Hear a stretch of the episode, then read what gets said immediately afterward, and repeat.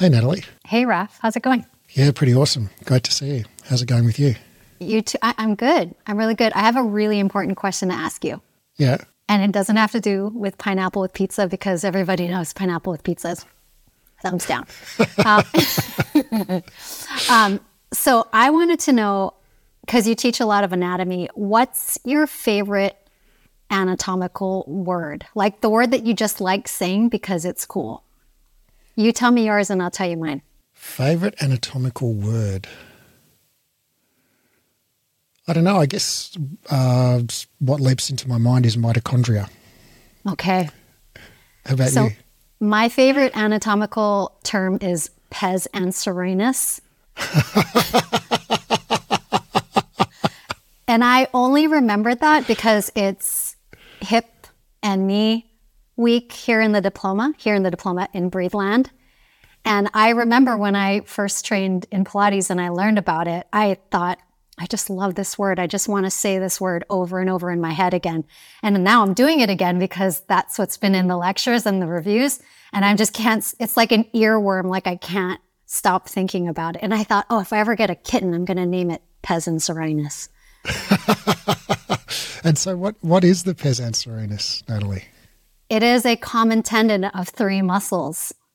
Gracilis. Am I going to get this? I'm going to get this wrong. You need to say it. I'm going to get it wrong. No, no, you say it. Okay, okay. Uh, is it? Oh shoot, Gracilis, sartorius, and semitendinosus. 100% correct. Oh, gold star Nat. And and is it just the sound that you like, or is there something else that fascinates you about that structure? Oh, I don't give a shit about the structure. I just like the way that it sounds. I just maybe it's because I like Pez. Do you do you know Pez, the candy Pez? Yeah, like a Pez dispenser. Yeah. Yeah, I think that's probably what it is. I like it for that reason as well because it does make me think of Pez dispensers whenever I, I, I read it or hear it. But I, I love it because it it connects. It's the common tendon of three muscles that we usually think of as completely separate. The sartorius, which is a hip flexor, the gracilis, which is a hip adductor, and the hamstring, which is a hip extensor. Like completely different functions. You know, the sartorius, which is an external rotator, and the, the semitendinosus, which is an internal rotator of the hip. Like they just, the, the sartorius is an abductor as well. Like, and the, the gracilis is an adductor. Like these muscles just do wildly different things, and, And they share yet- the same tendon. With a very cool name, might I add. Yeah, with a very cool name. Yeah. Are you one of those? Uh, I don't think you are one of those parents that's named all of their kids with the same first letter. Uh-uh. Mm-mm. I'm not sure what the psychology of of that is, but it fascinates me. Yeah. Yeah, I uh no, I'm not, but I know exactly what you're talking about. I do know I there's so there's a family that I grew up with uh, in Hawaii and she had the lady had she had many children. I want to say she had 7 to 10 children. And yeah, that's right. She had 7 to 10 children. I think she had 10 children and 5 of them were from a second marriage and all 5 of them were named with the letter J. Her husband her husband's name was a J name, and so she named her last five kids J names. Huh. Yeah. All right, on to today's topic. Okay. So um, we're going to talk about posture, and uh, posture is something we've talked about before on the, on the podcast. Uh, but uh, I've recently changed my view on some aspects of of posture as it relates to Pilates, uh, and so I wanted and and uh, you don't know No. what my new view is. no, there. I don't have any spoiler alerts. This is going to be like my actual. What is it called? You know when, um, you know when you see YouTube or Instagram Oh, it'll and be like, do like Pilates teacher reacts. yes, like that. It'll be like that. okay, I'm ready. I'm ready for it. Okay. Well, firstly, uh, you know, there's, I think there are there are a couple of really strongly sort of beliefs that are strongly associated, I think, with Pilates around posture. One is that there's such a thing as good and bad posture. and and and another is that posture, or closely related to that, is that you know bad posture can lead to you know dysfunction, whatever that is, uh, and you know, thus to pain and injury.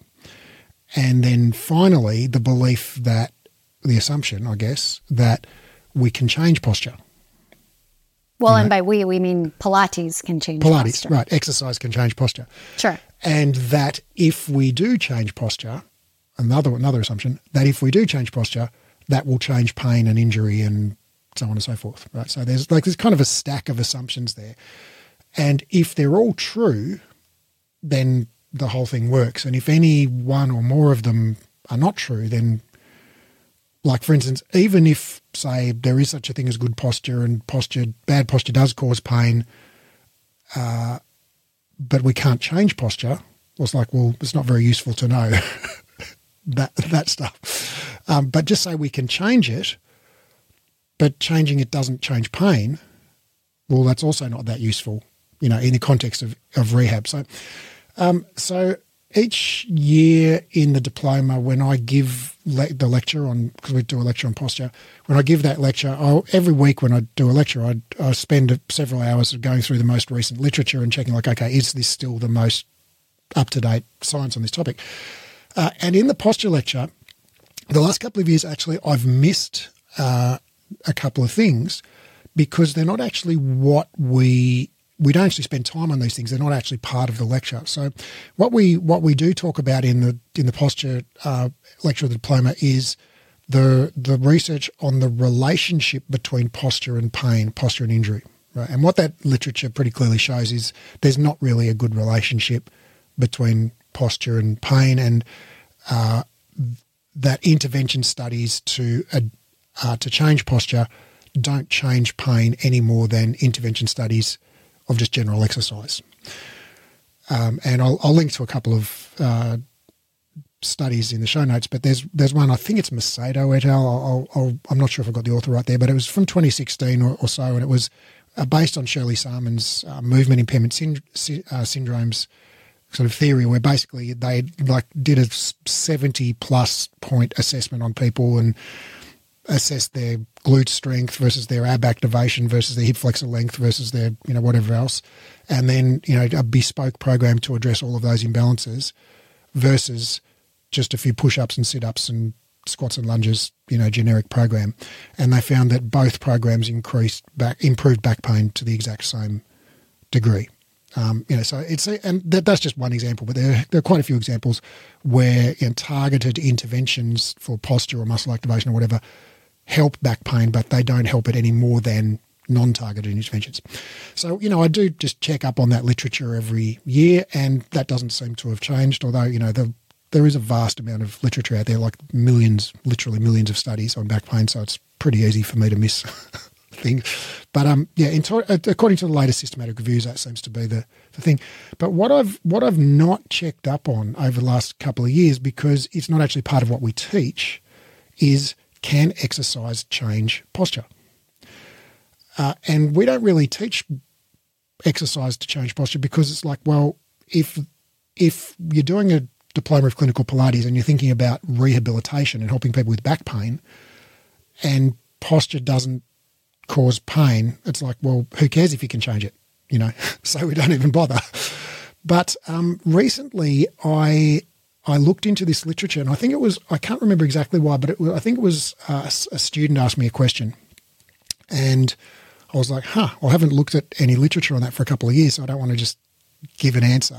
Um, so I went and looked at it, and I got I raised my eyebrows quite a bit when I read. Uh, I found like two systematic reviews and meta analyses that have come out in the last uh, three and a half years since I last looked at this area that both found that uh, exercise does change uh, spinal posture. Um, yeah. Wow. Okay, now I want to know which exercises, how much, how often. All right, I don't know any of this. That's crazy. Yeah. Um, I'm gonna have to. I'm gonna have to change. I'm gonna have to. Yeah, look, I'm speechless. Keep going. Well, yeah. So the previous previous literature that I'd seen on this was mixed. Like there were there were multiple studies that said that looked at okay, can you know stretching your hip flexors reduce anterior pelvic tilt, or can strengthening your abs reduce anterior pelvic tilt, or whatever. And uh, pretty much most of those studies found no, you can't, or yes, you can, but to such a small degree it doesn't make any practical difference. Or maybe you can, but we don't have enough participants in the study to be sure it wasn't just a fluke of you know measurement error or whatever. So really, I would say up until you know the last maybe four years, the literature has been either mixed or negative on on the answer to that question. But these two systematic reviews collectively uh, looked at they looked at ten studies each. They what they went they didn't each look at the same ten studies. One of these came out in 2019. That was uh, Gonzalez Galvez et al. And one of them came out in 2022. Uh, and I'm going to butcher this, but it's uh, Dmitrijevic um, et al. Uh, and both of them looked at uh, 10 studies that examined either uh, exercises for lumbar lordosis or exercises for thoracic kyphosis or both. And they so they didn't look at the same 10 studies. They had different inclusion criteria in each of these uh, reviews. And I would say, like, overall, I've updated my my view on this question of like, can exercise change posture from like pretty likely no it can't to like, yeah, probably can. And so I would say I'm now cautiously affirmative that I, I think, yeah, I would say I would err on the side of thinking, yeah, exercise probably can change spinal posture, like uh, kyphosis and lordosis. Uh, I would say the the research is still not conclusive, but it does seem that the weight of evidence leans towards there being, a, uh, you know, a, a, a moderate sized effect is what they both found, uh, like a standard mean difference of about 0.5. Um, which is what they call a moderate effect size.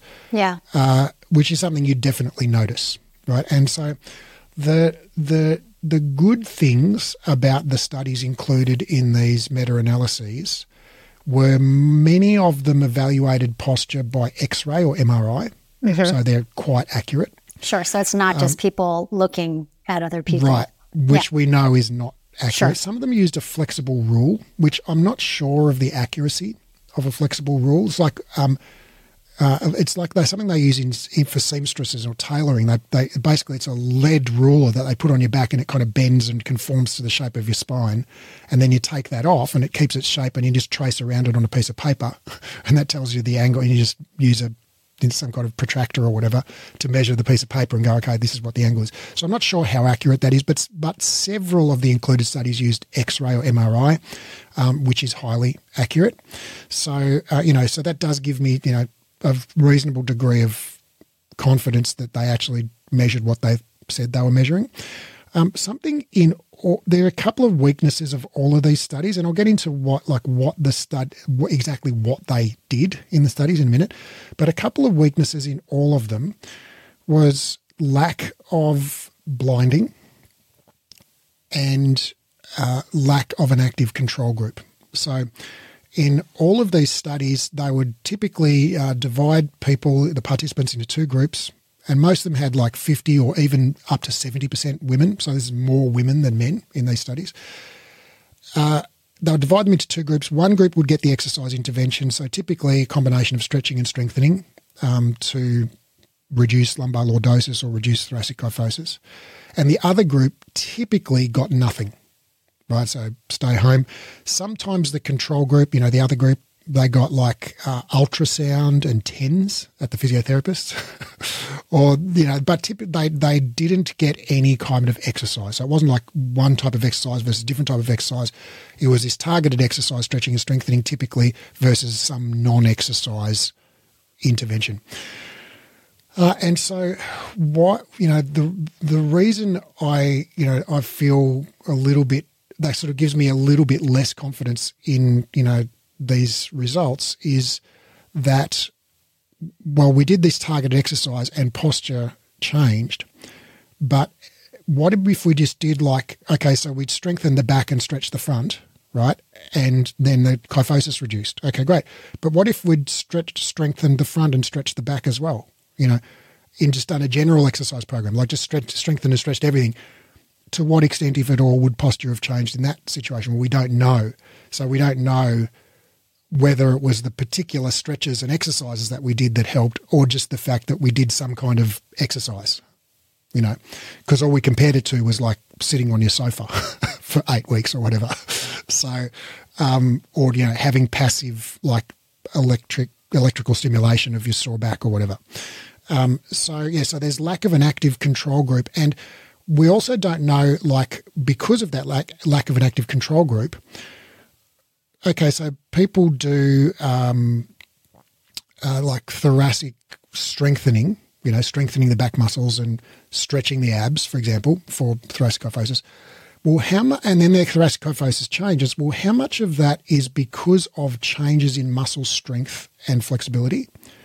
And how much of it is because they've actually just been practicing straightening their spine? Like it's a, a more of a motor skill thing where we don't actually need to necessarily strengthen the muscles. We could just like put a book on their head and say stand up straight and and that would work just as well and we don't know the answer to that question and we could have answered that question by both of those questions by doing a control group that did the same exercises the same thoracic strengthening exercises you know uh, abdominal stretching exercises but just did a much lighter gentler version that wouldn't have had a physiological effect right so it's such a light load that it wouldn't actually strengthen your your back muscles, but you're doing the same movement, the same number of reps, the same amount of time, and so you're getting the same practice of straightening your back all of those times.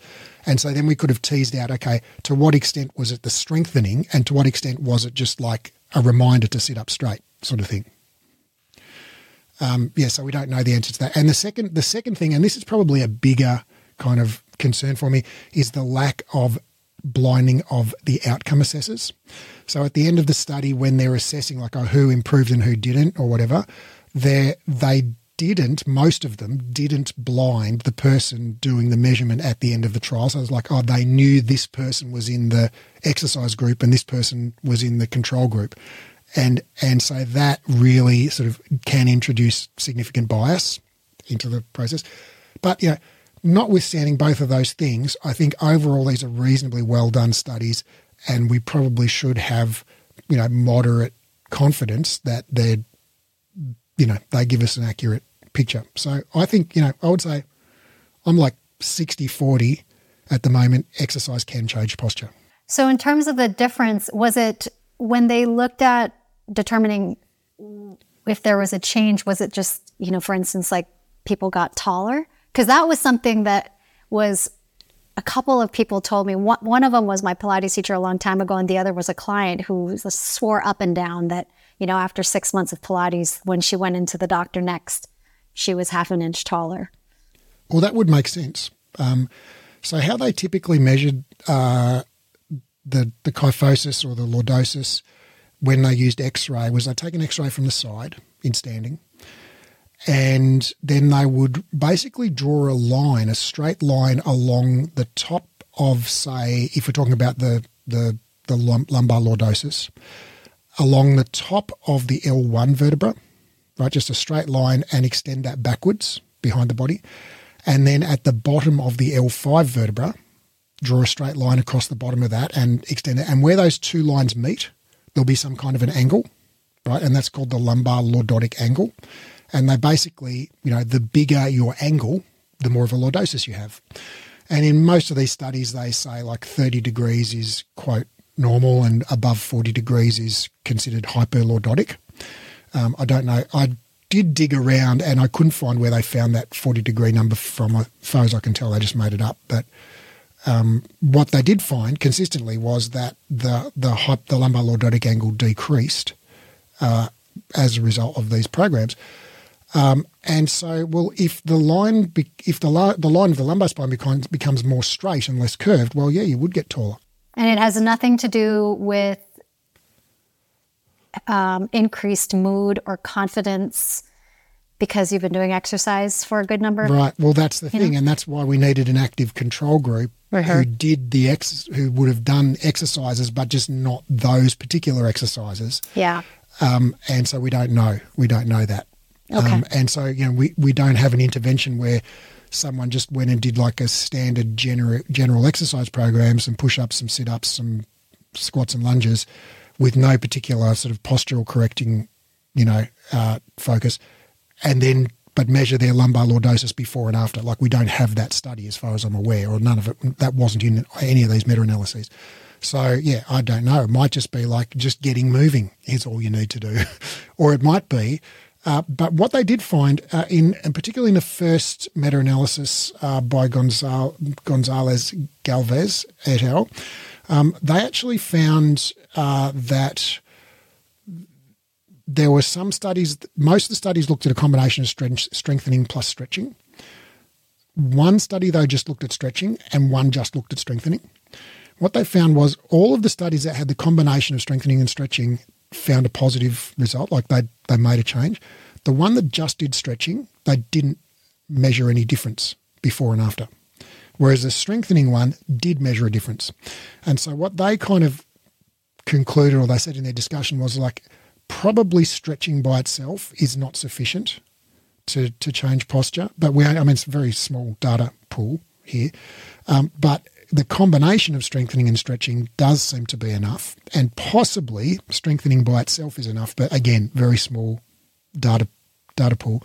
So, prob- you know, at this stage, I would say probably combination of strengthening and stretching is what I would do if I if my goal was to reduce or increase lordosis or kyphosis. So basically, Pilates. Sounds quite a bit like Pilates, doesn't it? so here's my question. So now that you've changed your tune a little bit and you have this research that you're looking at, are you going to be? How are you going to be applying this to the education that you're providing, not just on the podcast, but you know, like in the diploma or in the in the certificate? Like, is this going to impact the way that your slide deck? I think it is. I think it is useful information for people to know. Um, and like I'd like I said, I mean, I, I you know I would say I hold this view somewhat tentatively at the moment, but I've moved from like reasonably you know eighty percent sure it doesn't change posture to like 60% sure it does change posture. So I've made a fairly big shift there. And so I, I think it is useful for people to know because whilst it still seems to be the case that changing posture doesn't change pain per se, and so if your goal is to help someone get out of pain, well, changing posture is probably not the most useful or even at all useful, you know, as part of that process. Uh, but you know, people come to Pilates for other reasons besides getting out of pain. And, you know, one of those is improved posture. Yeah. Uh, and so I think, well, if we can actually genuinely help people with that, great. Let's, you know, let's let's do that. Yeah. So I think uh, I think, um, and I'm just kind of thinking out loud here. I think uh, probably what I would, I guess, what I would, what I envision is maybe a lecture that goes in the both the certification and the diploma, both our certification program and our sort of post grad diploma. That just that you know unpacks this research in less detail than what we've just talked about, and basically just says, okay, look, we don't know for 100% certain that exercise can change posture, but it does seem it probably can. And so let's operate under that assumption because the weight of evidence seems to lean in that direction at this stage.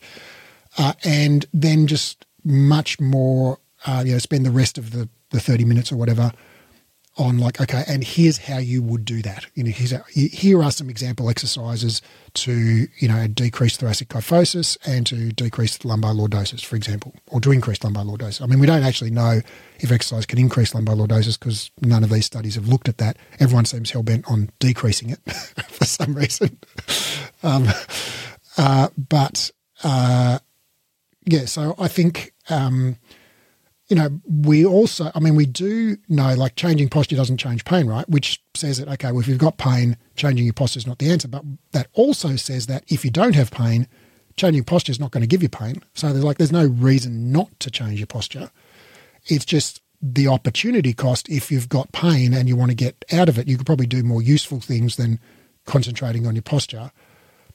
But if that's a goal that is important to people for other reasons, there's no reason they shouldn't pursue it, and there's no reason we can't help them with it. So, yeah, I think I think we'll include maybe some programming, uh, you know, guidelines or cheat sheets or whatever to help people with that. Yeah.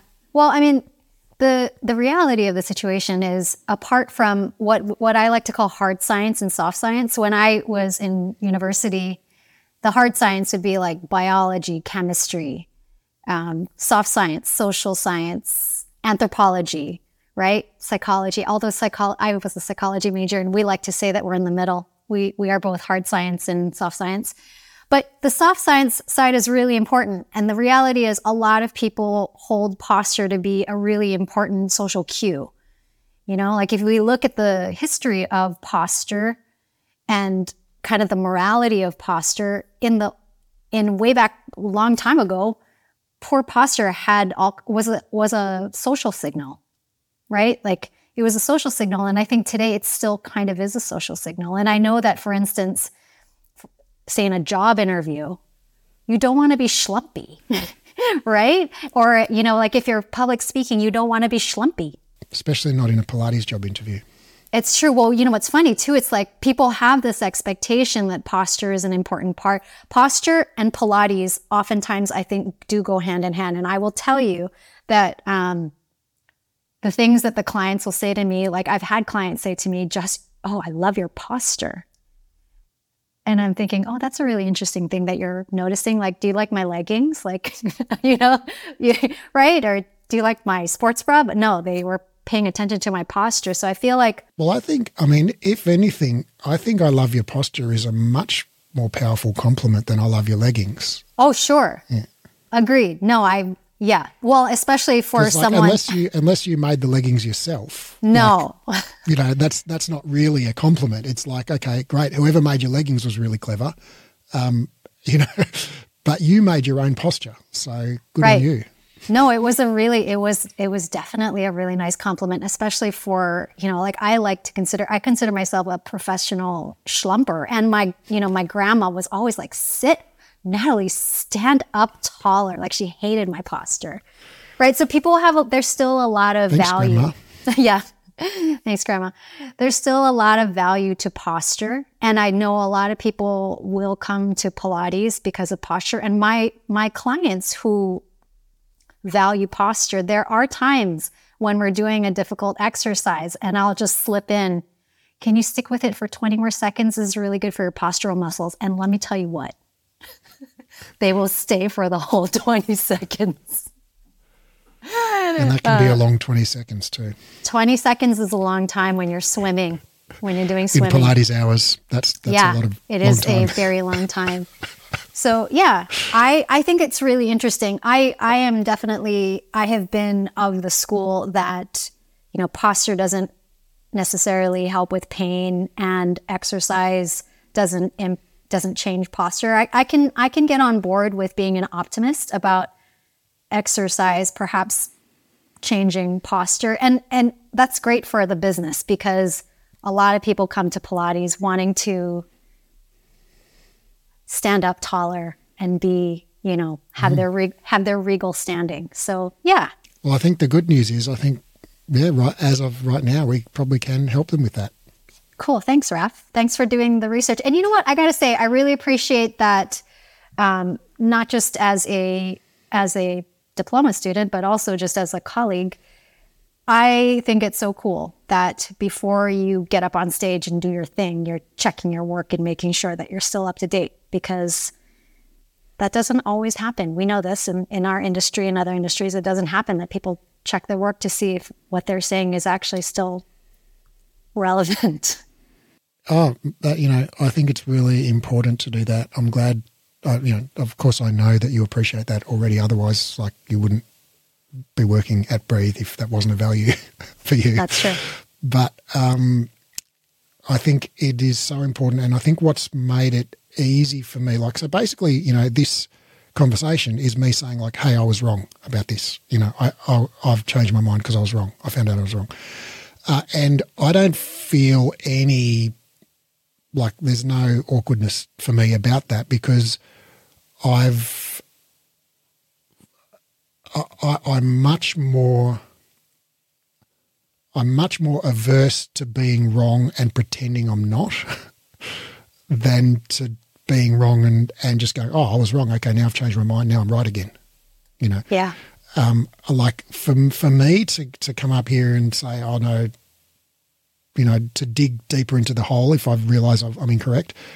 And then subsequently, someone to like discover, it's like, oh, hold on, there's this systematic review that came out three years ago.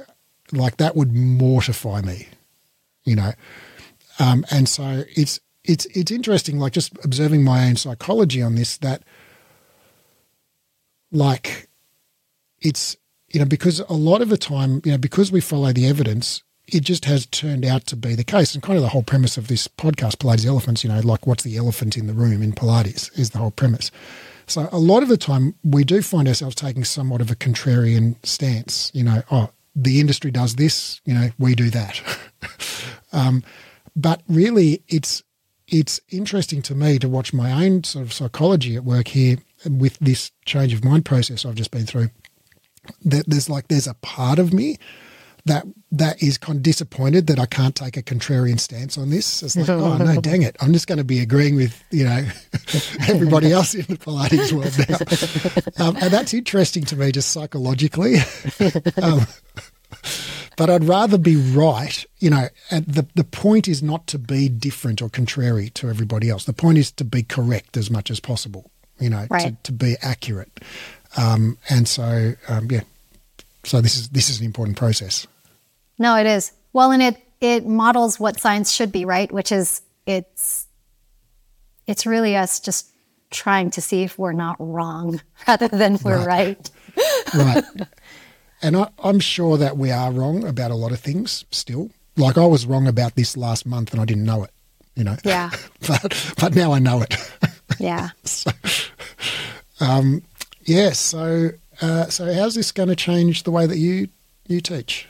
Oh my goodness. Well, um, I am just going to keep saying to my clients every time they're dying in swimming, this is really good for your posture. Keep going. You've got 20 more seconds. Stay with me. it is actually really funny. I have been watching, um, I, I teach a class uh, at a local hospital. And um, these are people mostly who have multiple sclerosis. And so some of them have a lot of medical needs. Some of them are managing a little bit better. So it's a really wide range of abilities. It's a it's truly an open level class for me. A lot of different abilities, but the thing that they all have in common, every single one of them, is that they just have so much grit. Um, and I love watching these particular students because they respond so well to countdowns. So I don't usually do reps. I usually do seconds. And I have a, a mean timer that I, it's a yellow, bright yellow timer that I just keep nearby. And I'm like, okay, I'm setting the timer. We've got 30 seconds here. But I do these like incremental countdowns. So, so they know I'm not cheating. And I'm like, you know, 10 more seconds, five more seconds. And they are, most of them get to a point of pretty much failure, but it, it never fails. Every time I'm like, okay, five more seconds, they like find every last bit of energy and like hoist themselves up and like go for it. And it's just so fun to watch them. Like, you know, I don't care if people choose to work hard or not in my class. That's a personal choice. But when I do see people like really, really just working hard, it just it's just cool to watch people just find that extra bit of gas to get through. So yeah, I'm just gonna keep doing that. This is good and for I your posture. That's, part of what makes you a great coach is because in my definition a great coach inspires people to do the things they need to do in order to become what they want to become. So i mean i don't know. I don't want to call you a liar but i think that you do care when people put out effort in your class. No it's true i mean doesn't it make it just makes the job so much easier when you have people who actually want to work hard. Sometimes i think to myself why are you even here? Like why are you even here? Well, and then maybe the reason is just because They're the coffee shop. Yeah, the coffee shop's right across the street, and uh, you know, a lot of my clients after they they come to class, they will treat themselves. The the coffee shop, Raph, if you ever come to Seattle, do you know what a Pop Tart is? Do you know Pop Tart? It's gross. Um, it is like um, pie crust. Imagine pie crust, and you cut out rectangles. You have two rectangular pie crusts, and then you put like a jam filling inside, and then you squish them together, and you like push down the edges, and then you bake it. Uh, so that's a Pop Tart, and um, you can. And you put them in the toaster or something? You could. You could. I don't actually know. It's. I don't eat Pop Tarts. I used to a long time ago when I was a kid, but um, they're prepackaged and they're nasty as all get up. But the coffee shop across the street from the studio I work at, they make beautiful homemade Pop Tarts. So I can tell when my clients will go after Pilates to treat themselves to coffee and a Pop Tart, a homemade Pop Tart. Um, and that's okay too. That is certainly a valid reason to come to Pilates, but you should come to Pilates because it's going to help you build better posture. Yeah, amongst other reasons. So, no, I think that's really exciting. And actually, you know, it's great because, um, yeah, uh, it seems like the Pilates industry had it right all along, right? Yeah, I'd say in, uh, on this topic, yeah, they did. Yeah, that's um, great. I think there is, I mean, there are still, I guess there are still a few areas where I'm glad to be able to hold a contrarian view, uh, backed by my current understanding of the evidence. Like, I think uh, posture assessment is still highly fraught. Um, there's not good evidence that humans can accurately assess posture by eye or feel, even using a plumb line or, or what have you. Uh, and there's not good evidence that posture correlates with muscle balance. So there's not good evidence that, for example, if you've got an anterior pelvic tilt, that you've got tight hip flexors or weak abs or, or whatever. Uh, in fact, we've got evidence that that's not the case. Um, so yeah, so I'm not. I think that some of the the practice that I learned when I was learning Pilates still are not true, and it's also not true you know, my current understanding that posture is related to injury, risk, or or pain. So I think all of those assumptions I still, um, you know, don't don't hold with. But the core kind of foundational premise there of Pilates as you know improving posture, if we um, take the sort of notion of improving as being like, you know, take away kind of the sort of medical connotation of that and think of it purely as, like you said, a social kind of signal of you know confidence and health and you know vitality and all of that kind of stuff. Uh, well, yeah, I think we can. I think we can help people with that, and I think Pilates did have that uh, right. You know, Mr. Pilates did have that right. Yeah. Well, I think the other part, you know, like going back to some of the things that you're still concerned about or the things you don't agree with. I think for me, um, one of the things that I felt like was happening when I was learning postural assessment in my first training was that I felt, and I don't know if this is was the intention or if it was just my own understanding of it, I felt like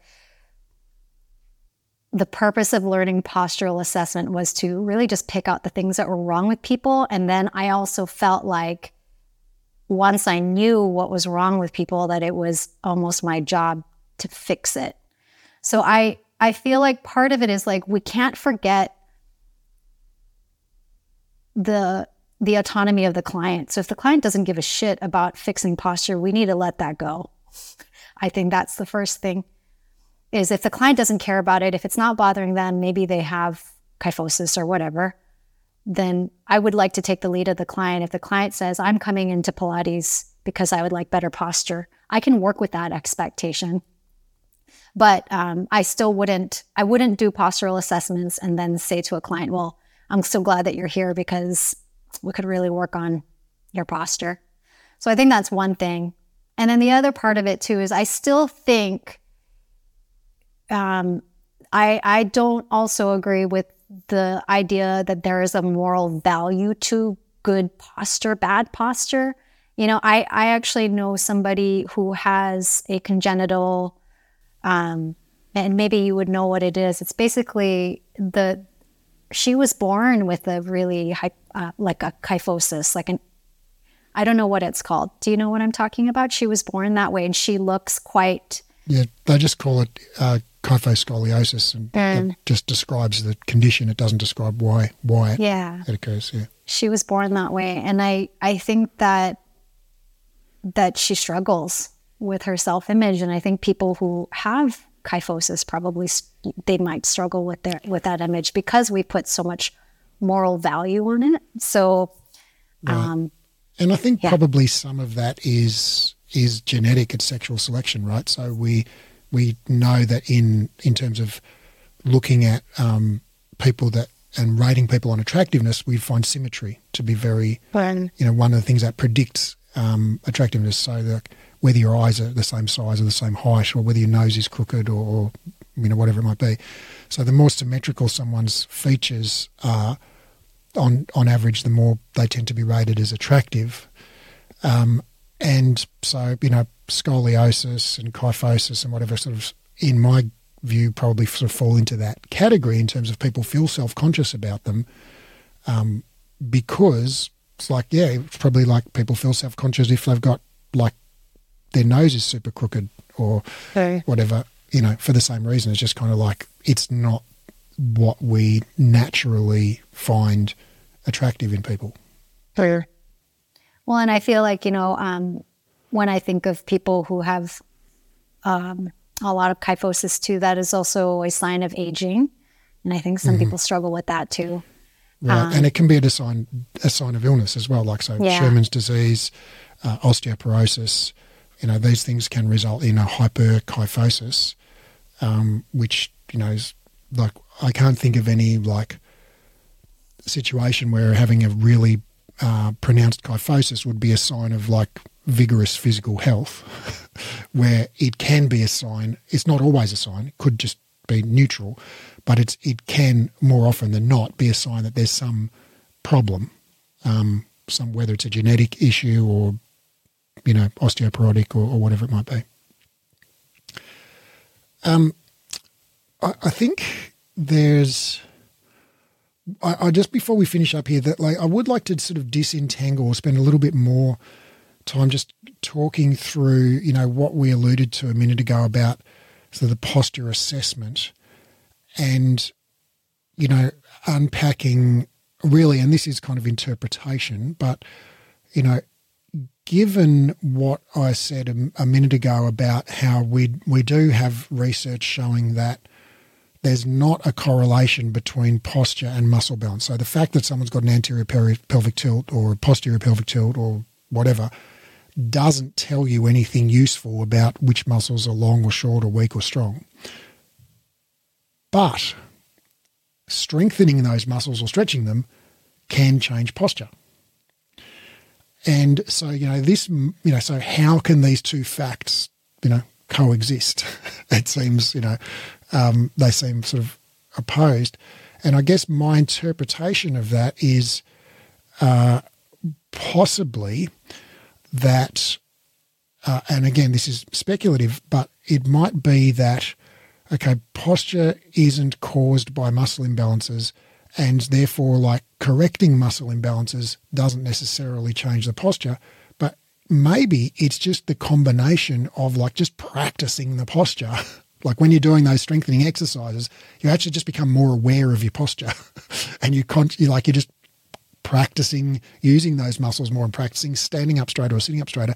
And maybe it's just so it's not the fact that the muscle got stronger that's actually important. Maybe it's just the practice, the neurological, the, the skill component, you know, the motor control component. So maybe there's, you know, that is a significant thing.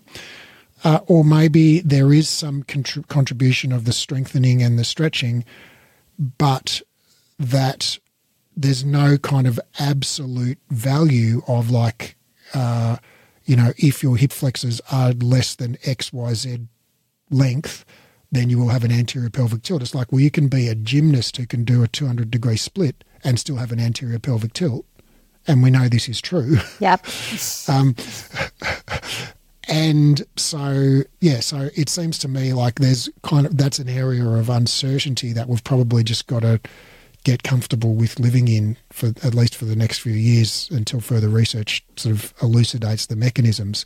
Yeah, but I wonder what your what you think about that and how you would how you would articulate that to a student maybe who came to you and said like okay great well now we're, we're strengthening someone's back extensor muscles and stretching their abs to reduce their kyphosis so it's like does that mean they had weak back extensors and tight abs and yeah how would you kind of go go about that oh i don't even know i don't even know i don't know that i would touch it i'm like i would just say i don't know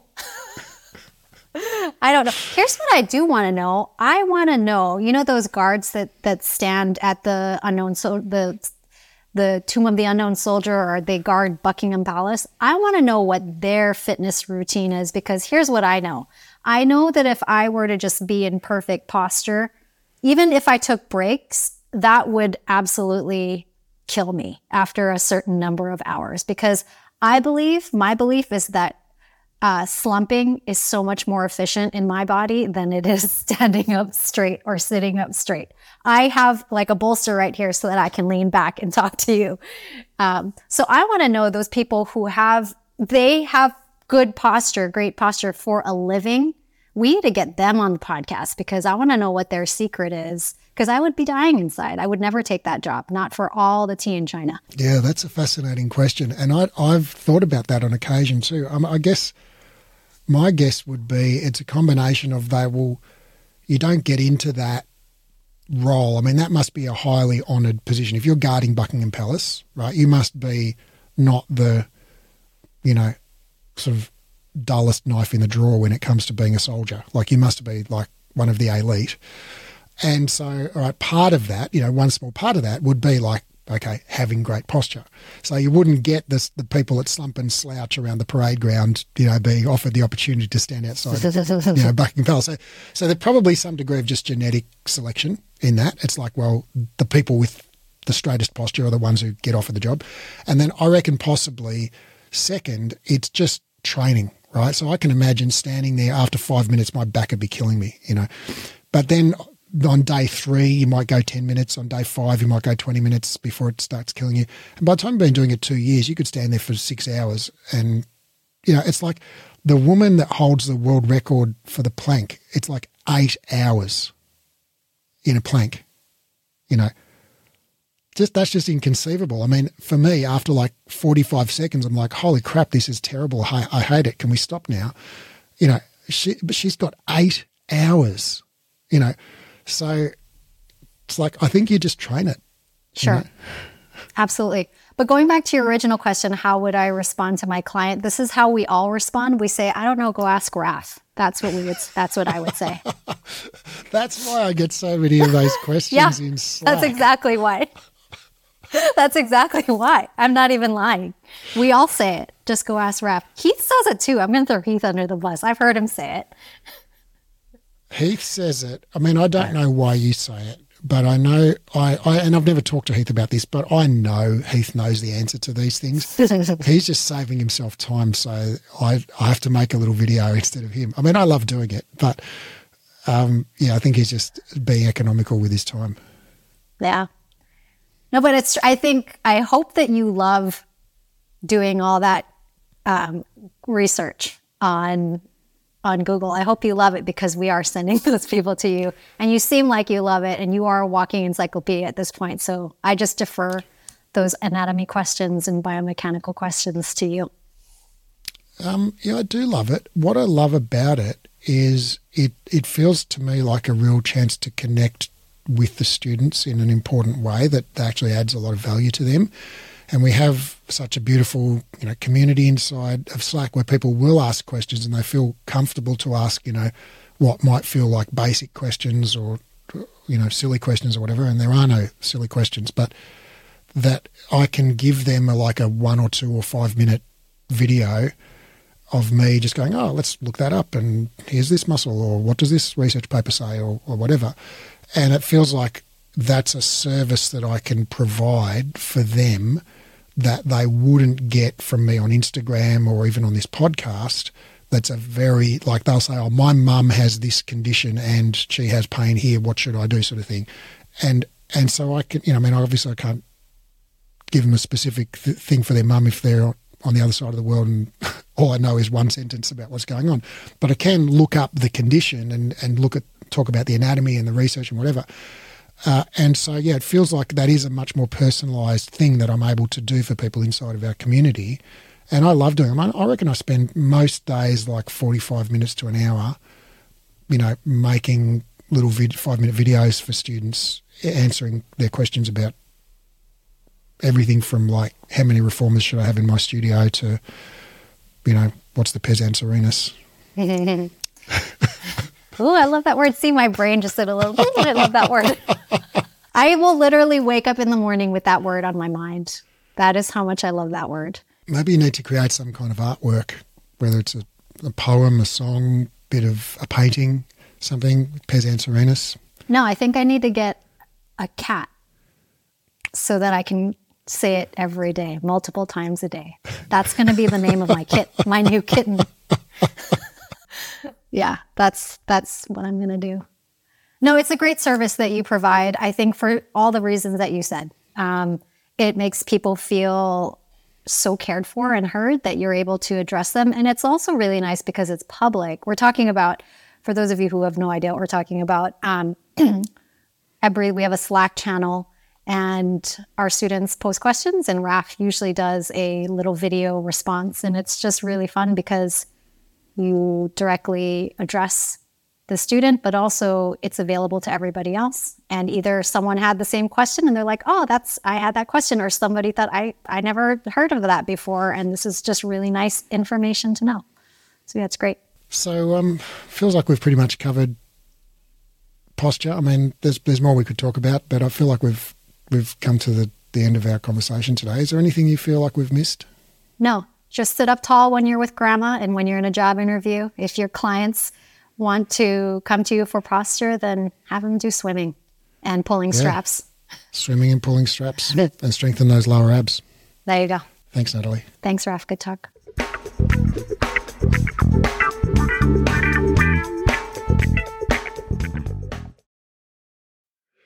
After two exercise science degrees and over a decade and a half of reading research daily, I've condensed all the current science on rehab into a program called the Clinical Exercise Specialist Rehabilitation.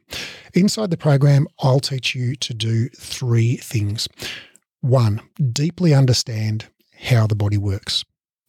Two, confidently and expertly rehab literally any client. And three, get results for your clients. So ultimately, your clients tell their friends, and you become known as the go to expert in your area. This program is completely unlike any education you've done before, even if you've studied with us before, because of the way we've built the learning design. It's an online, flexible, skill based learning program, which means you keep doing the skills under supervision until you're good at them. It's more of a mentorship model than a traditional course model. So rather than rushing through the content and having sort of one go at everything, you actually just practice live and we give you feedback and guidance and we dialogue and explore concepts together until you're highly skilled and confident. We just keep working the material until you get it. It's not rushed at all. It's not about ticking off the content. It's about engaging, practicing, and applying it until you own it. This is a life changing program, not some weekend certification. I've put my heart and soul into building this, and I can't wait to share it with you and help you discover your genius for anatomy and rehab. Now, because of the highly interactive nature of this program, we're only taking on 12 students worldwide. The program starts on March the 1st, and the first 12 qualified people to apply will be allowed to enrol. So if you're interested in learning more, click the link in the show notes and download the course guide or go to breathe-education.com and click on the clinical certification menu in uh, link in the top menu. That's breathe-education.com and click on the clinical certification link in the top menu.